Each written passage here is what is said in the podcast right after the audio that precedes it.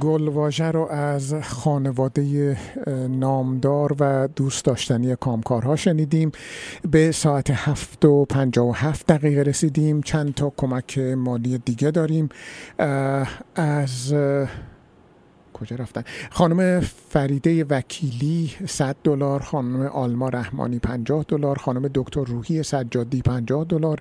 و من صمیمانه برای خانم دکتر سجادی و برای خانم فریده جهانشاهی آرزوی سلامتی می کنم امیدوارم هرچه زودتر سلامتی کامل خودشون رو به دست بیارن که من هر دو نفر رو خیلی دوست دارم. یعنی من اصولا مردم رو دوست دارم و این کاری که همه ما اینجا در نماشوم انجام میدیم به دلیل علاقه ای هست که به مردم داریم و میل داریم برای مردم کاری بکنیم.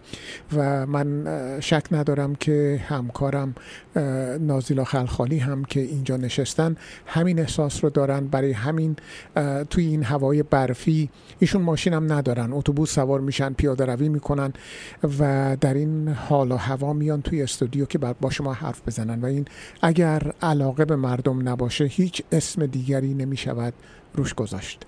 نازل جان خوش آمدید و شبتون بخیر.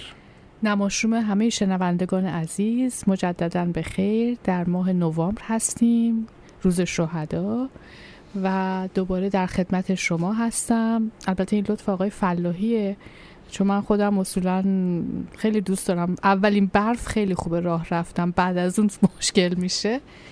با این حال خیلی خوشحالم که در خدمت شنوندگان هستیم و این یه واقعیت الا اینکه عشق و علاقه باشه که ما داریم به صحبت کردن برای شما و احتمالا تصورم بر اینه که صحبت های ما هم به دل شما میشینه همچنان که از دل ما برمیاد.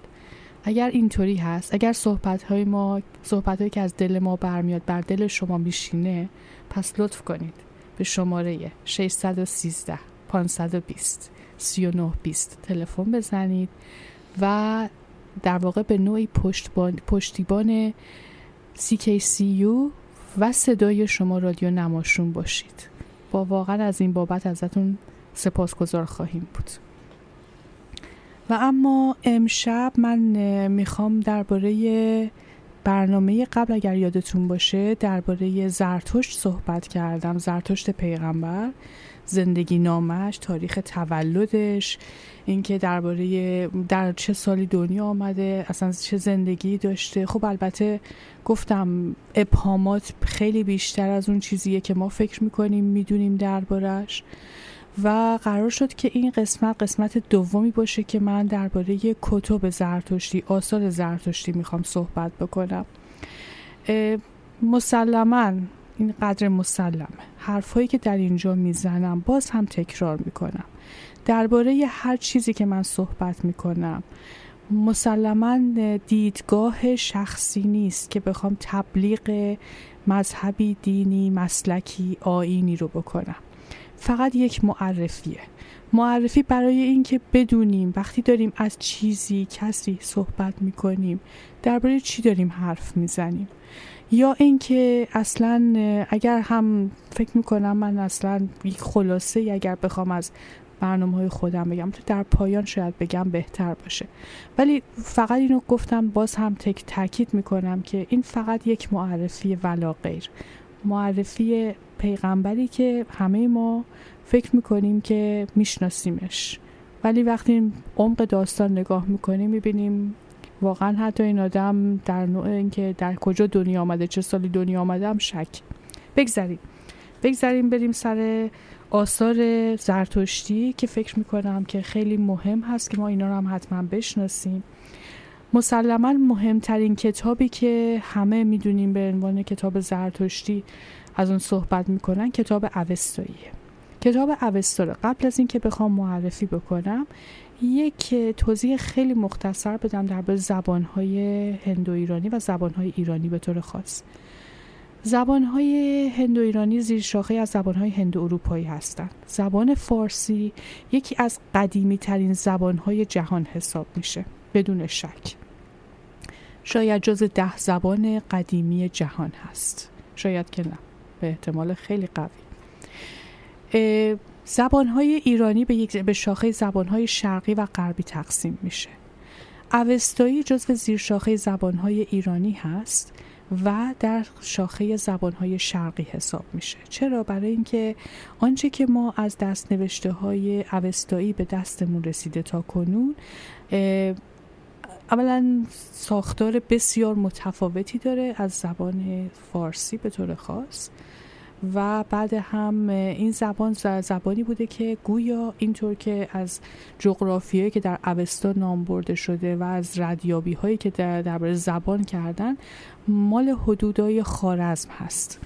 آن چیزی هم که در اوستا به عنوان ایران ویج یا ایران ویج گفته میشه در واقع خارزم و گاه گاه گداری هم بعضی, بعضی هم معتقدن که سیستان رو هم در بر می‌گیره. کتاب ما مربوط به دوره هستش که کیانیان بر ایران سلطنت می‌کردند.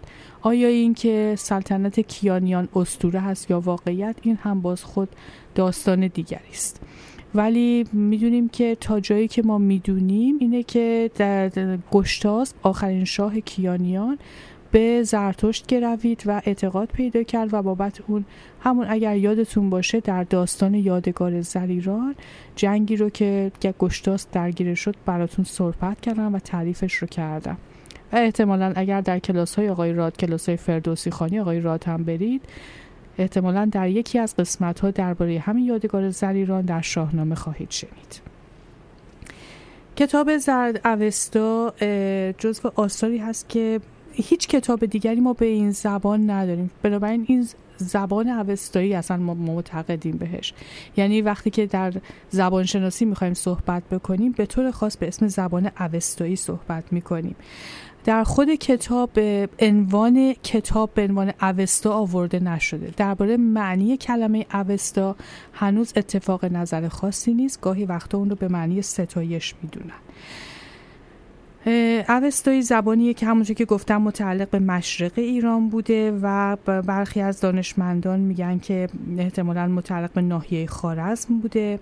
بنا به روایات اوستا و کتاب های پهلوی همه مطالب این کتاب رو اورمزد به زرتشت وحی کرد الهام یا ابلاغ کرده. حالا هر جور که ما کلمه رو بخوایم به کار ببریم. درباره زمان زرتشت و در مورد زمان قدیم ترین بخش اوستا به یقین نمی‌تونیم اظهار نظر بکنیم. احتمالا همونطور که در مورد تاریخ تولد زرتشت ما با ابهاماتی مواجه هستیم در مورد که در چه تاریخی این کتاب نگاشته شده الهام شده اصلا آورده شده به مردم عرضه شده هم جای بحث بسیار است. اگر ما بگیریم که مثلا هزار سال پیش از میلاد زرتشت زندگی می‌کرده اوستا هم یه همچین حدودی بوده.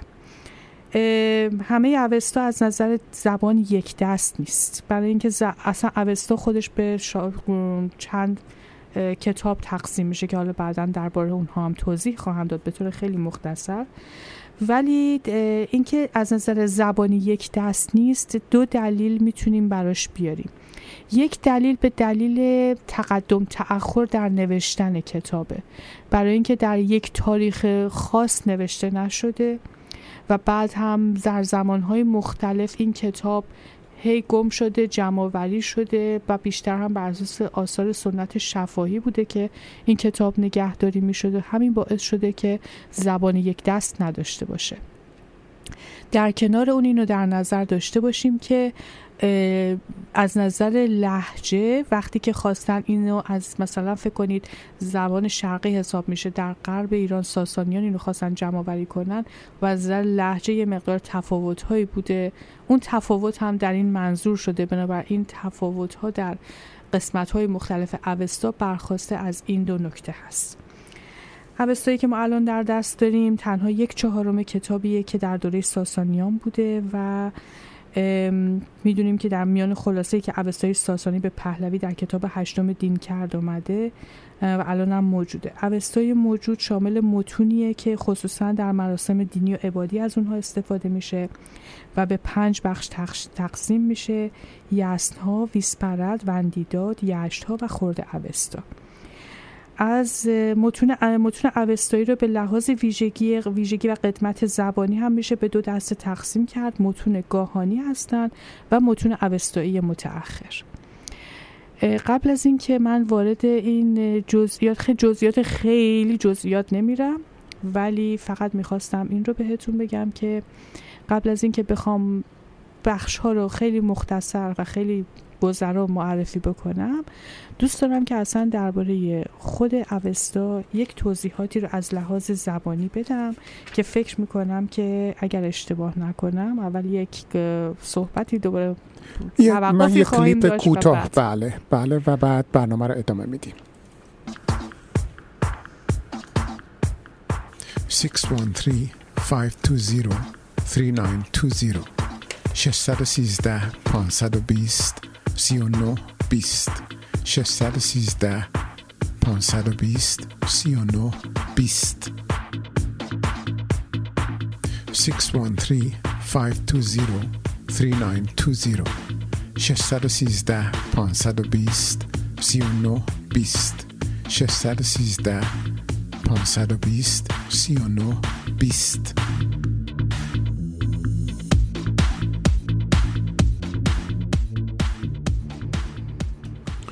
به ساعت 8 و 8 دقیقه رسیدیم. 949 مین نماشم رو از CKCU FM دنبال می‌کنیم.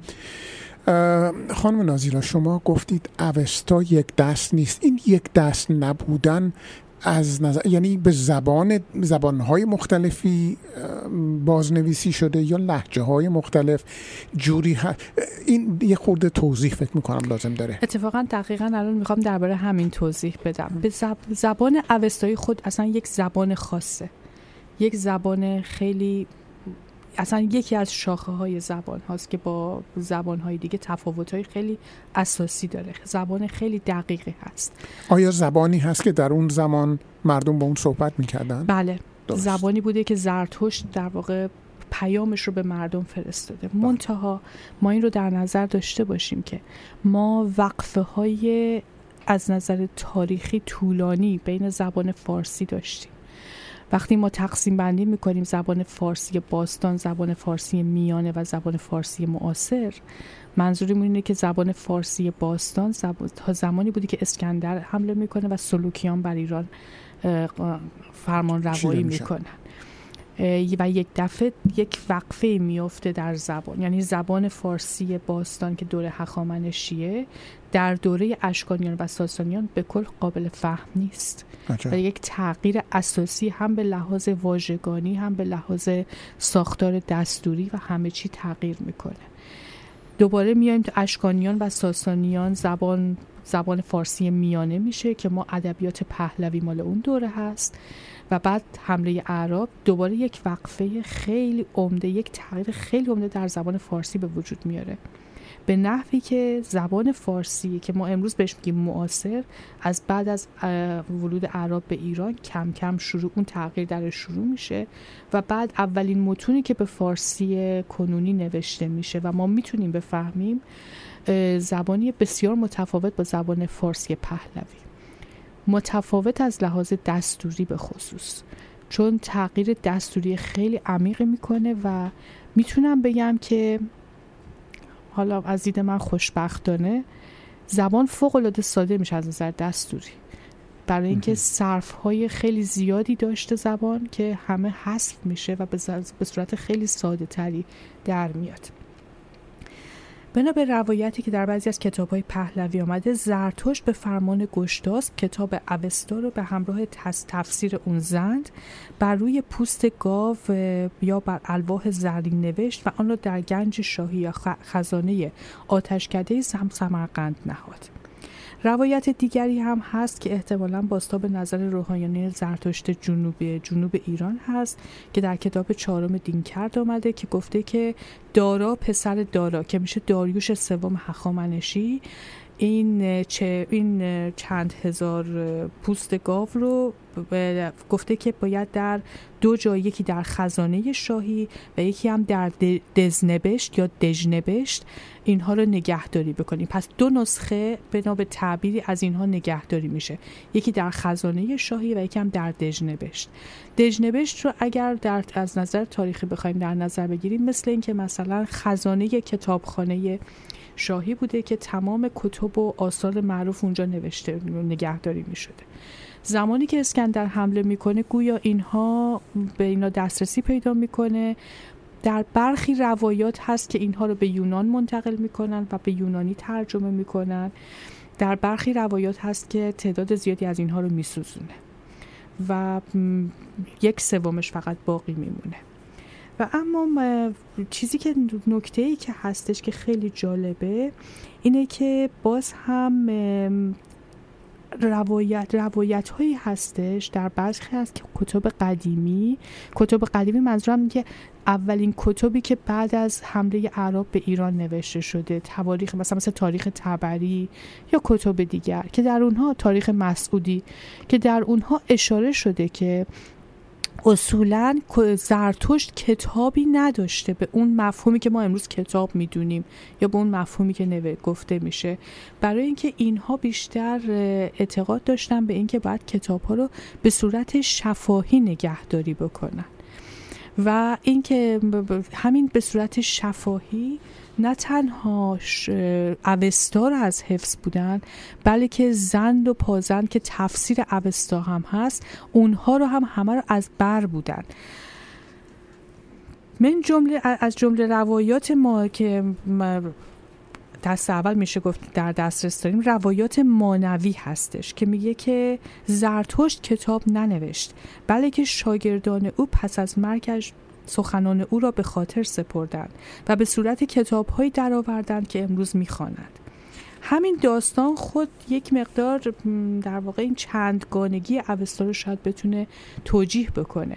برای اینکه تمام فقط اون چیزهای یعنی نوشتن رو چندان با اون من به قول معروف گفته های زرتشت فکر می‌کردن اگر بنویسن یک نوع تحریف ممکنه درش به وجود بیاد. ترجیح می‌دونن ننویسن و فقط حفظ بکنن. وقتی هم که نوشته میشه بنابراین میشه که به دست عوام نیفته.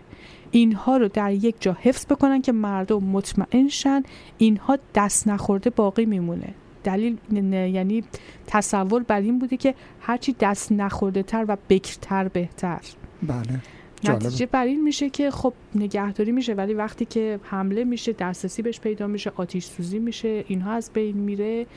فقط یک تعداد محدودی میمونه. بعد شاهان هر کدوم میان سعی می‌کنن که به کسانی که موبدان بودن موبدانی که اینها رو از حفظ بودن مثلا فرمان میدن در سراسر کشور که جمع بشین. ما می‌خوایم اینها رو جمع آوری بکنیم بنویسیم بازنویسی کنیم. اینها همه میان. یک سری رو سعی می‌کنن خیلی خیلی جمع می‌کنن می‌نویسن مکتوب می‌کنن و بعد اینها رو مطابقت میدن که کدوم درسته کدوم درست نیست. یک سری رو می‌ذارن کنار و یک سری رو نگه میدارن.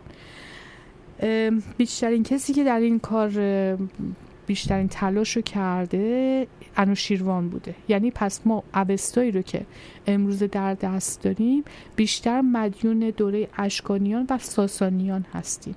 از قبل از اون اگر هم چیزی بوده یا از بین رفته یا چون به صورت شفاهی بوده پخش بوده در بین مردم. از نکات جالبی که بوده اینجا الان دقیقا از رو خود کتاب می‌خورم نوشته منظور از جمعآوری اوستا به دستور شاهان در زمانهای گوناگون ظاهرا گردآوری روایات سینه به سینه بوده. در رساله شگفتی های سیستان آمده که نسک های اوستا در میان دودمان های نیکان یعنی زرتشتیان پیوسته بر جای ماند. پس از اسکندر این نسک ها نزد زنان بود یعنی زنان حافظ نسک های اوستا بودند. و یکی از آنها را به نام بغنسک جوانی سیستانی به خاطر سپرد و بدین گونه دین یا کتاب دینی به سیستان بازگشت. جز در سیستان در جاهای دیگر آن در درسینه نسپردند مسعودی هم در تاریخ خودش میگه که سنت حفظ سینه به سینه اوستا در سینه رو ذکر می‌کنه و میگه اینها سینه به سینه نوشته می‌شده. خلاصه این کتاب این که کتاب اوستا تا مدت ها اساسا سینه به سینه بوده بعد دوره اشکانی در زمان بلاش اول بعد در اوایل ساسانی بعد در دوره انوشیروان همینطور اینها رو نوشتن. ولی اکثرا سعی کردن که به خط اوستایی نوشته بشه. خط اوستایی خطی است که بسیار دقیق. چون زمانی که آمدن این رو به خط اوستایی بنویسن خطی که اون در اون زمان بوده خط خطی بوده که از آرامی گرفته شده بوده. خط آرامی همون ایرادایی رو داره که امروز خط عربی داره. مثلا او و او نشانه خیلی واضحی نداره دوتا یک جور نوشته میشن. و یک سری میشه گفت چون خط آرامی هم همون در واقع خط عربی هم از خط آرامی گرفته شده. همه با همدیگه هم ریشه هستن. و با زبان نمیخونده. زیباترین کار رو که فکر می‌کنم که زبانشناسای امروز نمی‌تونن انجام بدن یا به دلیل سنت ها یا به دلیل سخت بودن کار فکر می‌کنم که زبانشناسای اوستا انجام دادن. و زبان بسیار دقیقی رو برای نوشتن این کتاب به کار بردن. نکته جالب اینه که گاهان که کتاب, های از کتاب اصلی از اوستا هست به صورت شعر به صورت شعرهای هشت هجایی هست و همه به دقیقا شعرگونه نوشته شده. ترجمهش که بعدا بعد از این وقفه خواهم گفت داستان دیگری داره. همینجا متوقف می‌کنم که بعد از توقف با هم دیگه صحبت کنیم و ادامه حرفای من.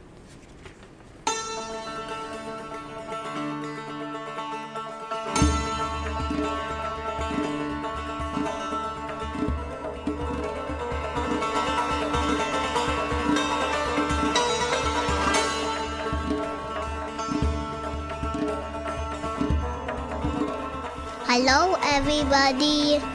Thank you for listening. Please dial and donate. 613 520 39 20 613 520 39 20 Thank you very much. My name is Navi. Thank you for listening.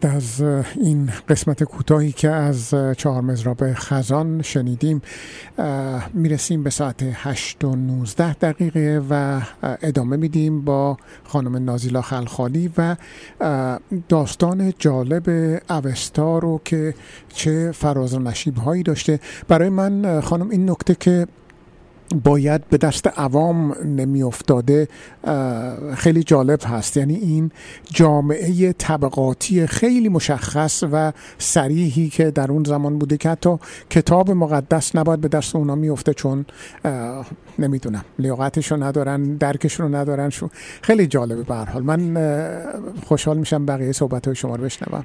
خب البته اینو در نظر داشته باشیم که به خاطر سابقه و یا پیشینه که ما با هندیان داریم های اوستا یا اصلا خود اوستا متأثر تا حدودی ممکنه از وداها باشه وداهای هندی باشه که سرودهای مذهبی هستند با این حال حتی در این مقایسه ما می‌بینیم گاهان گاهان اوستا و بخش های دیگه اوستا به قدری از نظر شعری زیبا هستند و گیرا که استقلال خودشون رو حفظ می‌کنن.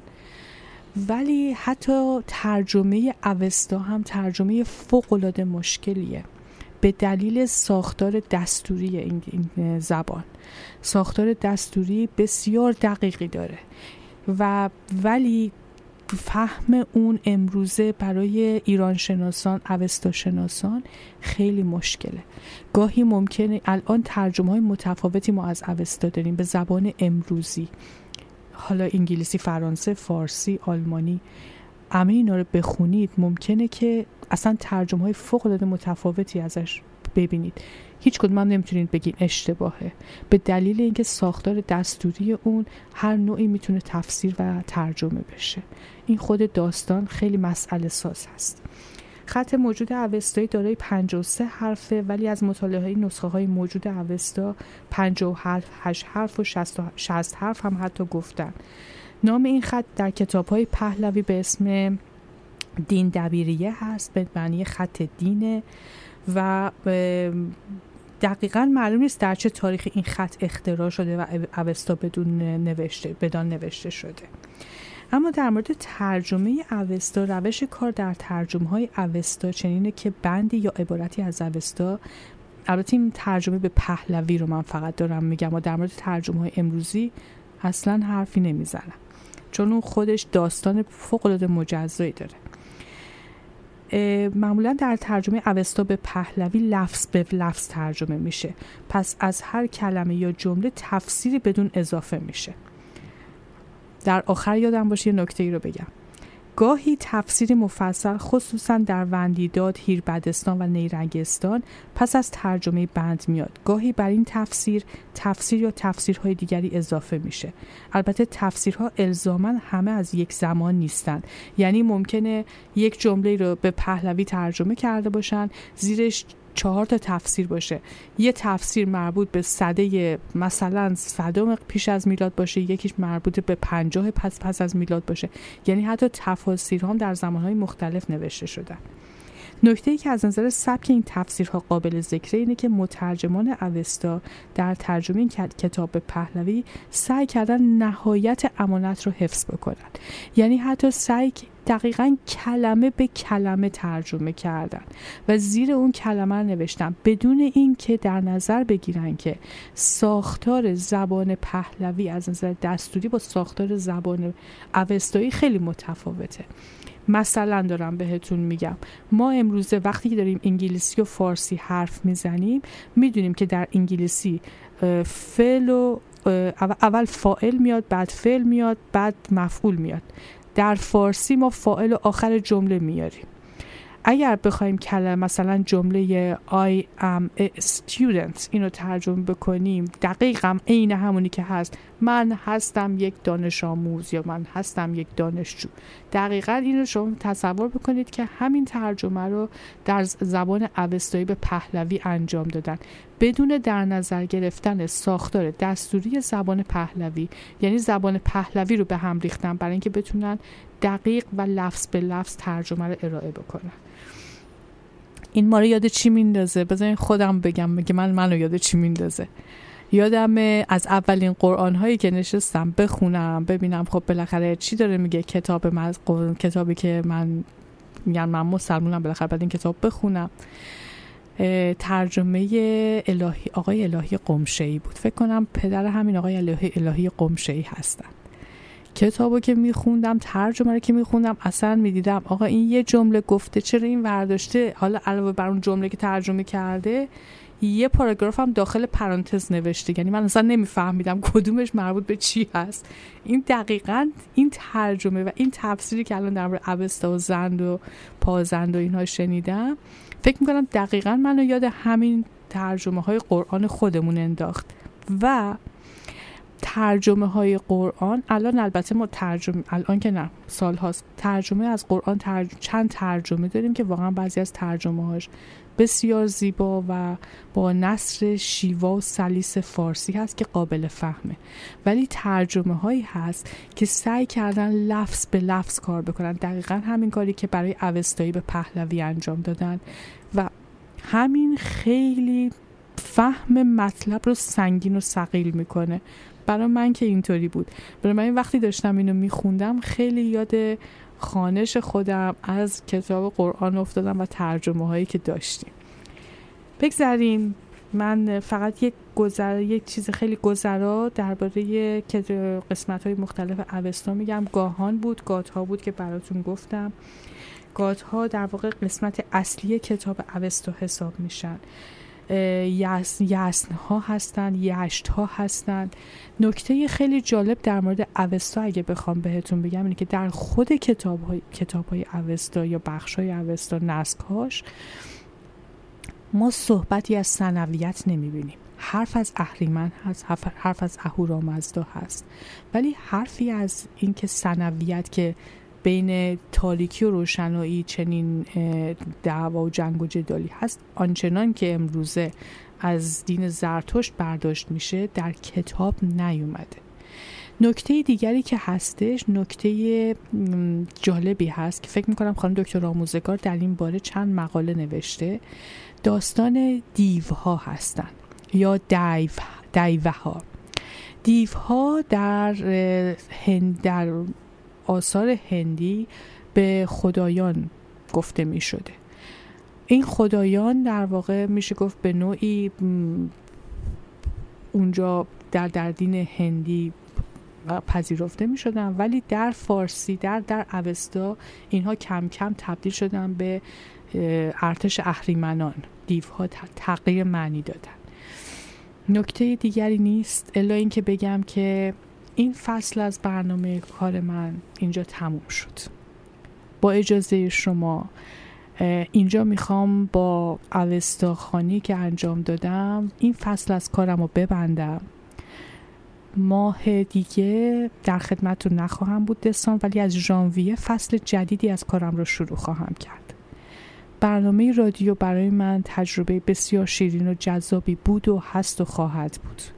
در کنار شما یاد گرفتم که از چه چیزی حرف بزنم. گاهی وقتا شاید حرفام سنگین بود گاهی وقتا حرفام شیرین بود احتمالا چون شما بالاخره استقبالی کردید که همچنان اینجا من میام و برای شما صحبت می‌کنم. برنامه جدیدی رو در پیش خواهم داشت که متفاوته. اون درباره تاریخ معاصر خواهد بود. به موقعش و به جاش درباره اینکه چه هست برای شما صحبت خواهم کرد. ولی اینجا همین فصل رو تموم می‌کنم و ازتون خواهش می‌کنم که در این فرصت باقی مانده برای اینکه حمایت بکنید از رادیو نماشوم به ما تلفن بزنید و ما رو مورد لطف خودتون قرار بدین و با شماره 613 520 3920 ما رو همراهی بکنید. خیلی خوشحالم از اینکه این مدت در خدمتتون بودم. پس تا ژانویه و برنامه جدید شما رو به خدا می سپارم. نماشوم همگی شما بخیر. من از این فرصت استفاده